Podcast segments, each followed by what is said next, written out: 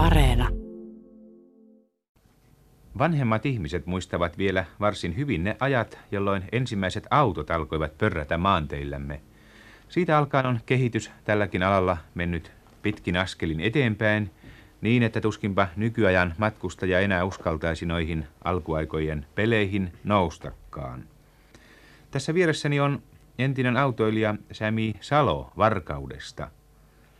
Siitä alkaen, jolloin pääkaupungissa oli ensimmäinen auto, on hän ajanut autoa ja ajaa edelleenkin 70 ikävuodestaan huolimatta.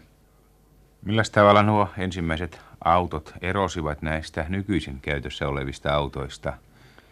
No ensinkin ne oli, avonainen oli, sitten ne oli korkeita ja kapeat renkaat, puupyörät ja hyvin korkeat ja ääni oli tavallista kovempi, ettei ne ole niin kuin nyt tähän aikaan on enää.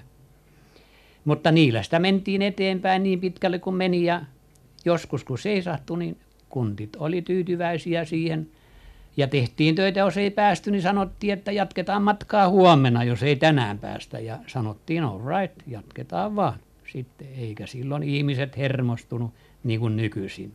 Vaikka autot vähän piiputtivat. Vaikka autot vähän piiputtikin. Osattiinko niitä korjata sitten silloin? No, kuka osasi, kuka ei. Eihän silloin korjaamoita ollut. Ei ollut minkäänlaisia korjaamoita. Kyllä ne täytyy mennä. Se itse siitä piti saada jotakin, jos mieli eteenpäin mennä. No uskalsivatko ihmiset sen ajan ihmiset noihin autoihin nousta? Kyllä. Sillä ensimmäiset autot, kun tuli esimerkiksi pirssivaunut tuli jo 1910 oli kuusi vaunua oli tuota Senaatin torilla, oli pirssi siinä.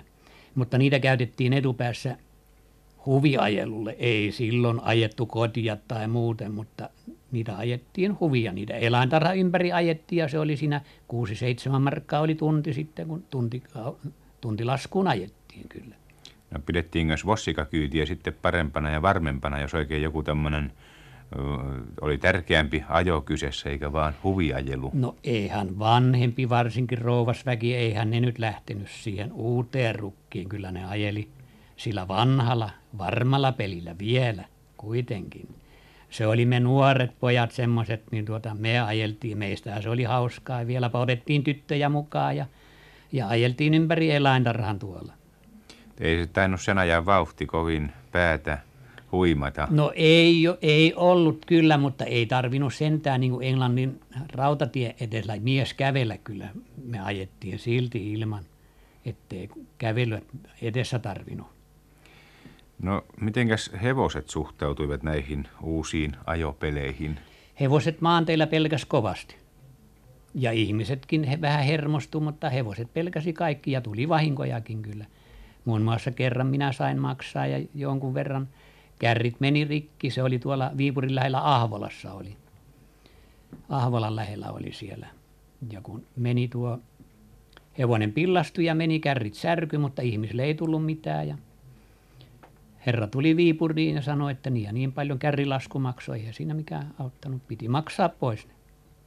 Kun te olitte ajan tavan mukaan tehnyt Amerikan reisun ja toiminut siellä muun muassa autonkuljettajana – niin sitten hän te ensimmäisen maailmansodan edellä jouduitte Venäjälle.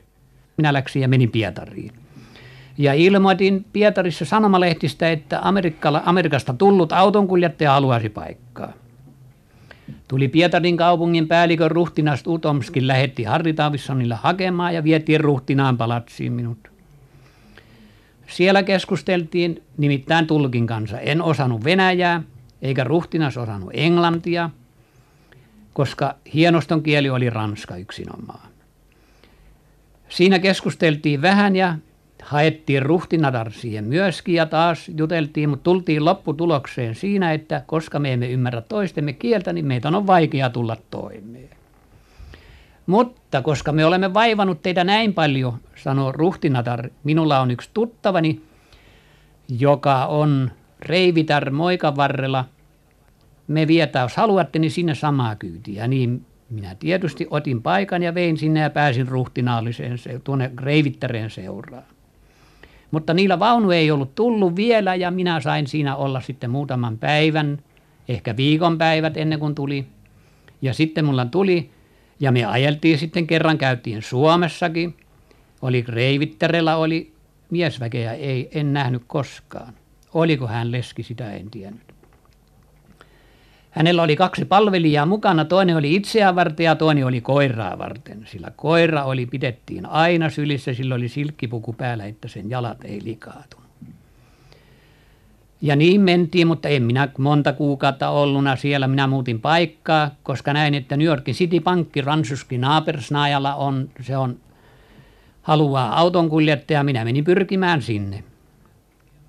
Siellä oli kultakalunainen mies ulkoovella vastassa, joka vei minut sisäpuolelle ja sisäpuolella oli sisäovella kaksi, oli kultanauhasta miestä, jotka avasivat ove herralle, kun se tuli sinne sisälle.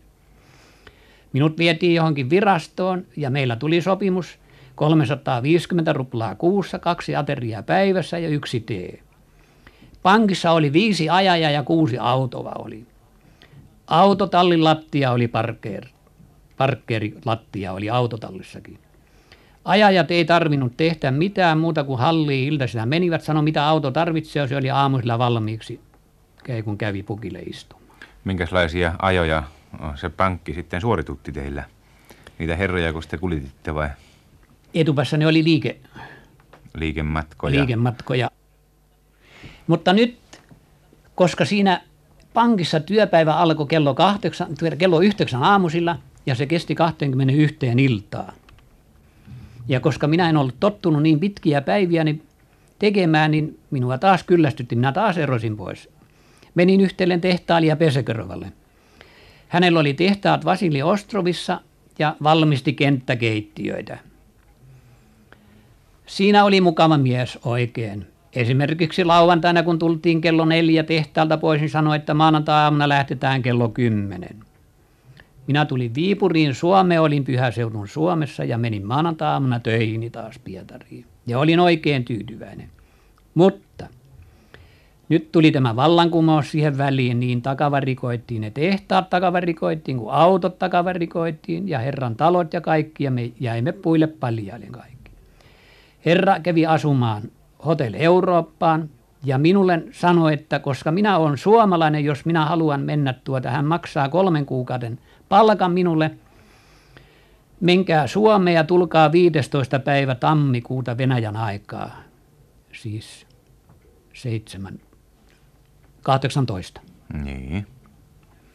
Minä menin ja olin Suomessa ja menin Venäjälle kyllä. Karjalasta tuolta menin, koska minä olen Karjalassa syntynyt, minä tulin sieltä. Ja ensimmäiset valkoiset tuli samassa junassa Viipuriin. Tulin Viipuriin, mutta en päässyt jatkamaan matkaani Pietariin. Olin pari-kolme päivää Viipurissa, pääsin sotilasjunassa menemään sitten Pietariin ja menin hotelli Eurooppaan. Ja se herra oli siellä. Sano, nyt meillä ei tule mitään meidän oloista, mutta jos haluatte lähteä, hän oli nimittäin Rostovna Taanusta Kaukaasiasta kotosi. Hänen poika ja rouva oli jo ennen mennyt sinne. Silloin kun vallankumous alkoi, mutta herra jäi tänne. Lähdetään sinne. Ja niin me lähtettiin. Jouduttiin lähellä Moskovaa kiinni ja minut palautettiin Pietariin, mutta herraa en tiedä, en ole nähnyt sen perästä, mihinkä hän on joutunut. Sinne vallankumouksen melskeisiin siis katosi Salon isäntä, ja hänen omakin tiensä kulki sittemmin monien jännittävien vaiheiden kautta takaisin kotimaahan. Niiden päivien jälkeen ovat autotkin vaihtuneet ja muuttuneet, ja tuskinpa me nykyiset auton käyttäjät tyytyisimmekään levollisina odottelemaan matkalla piiputtavien autojen mahdollista kuntoon saamista.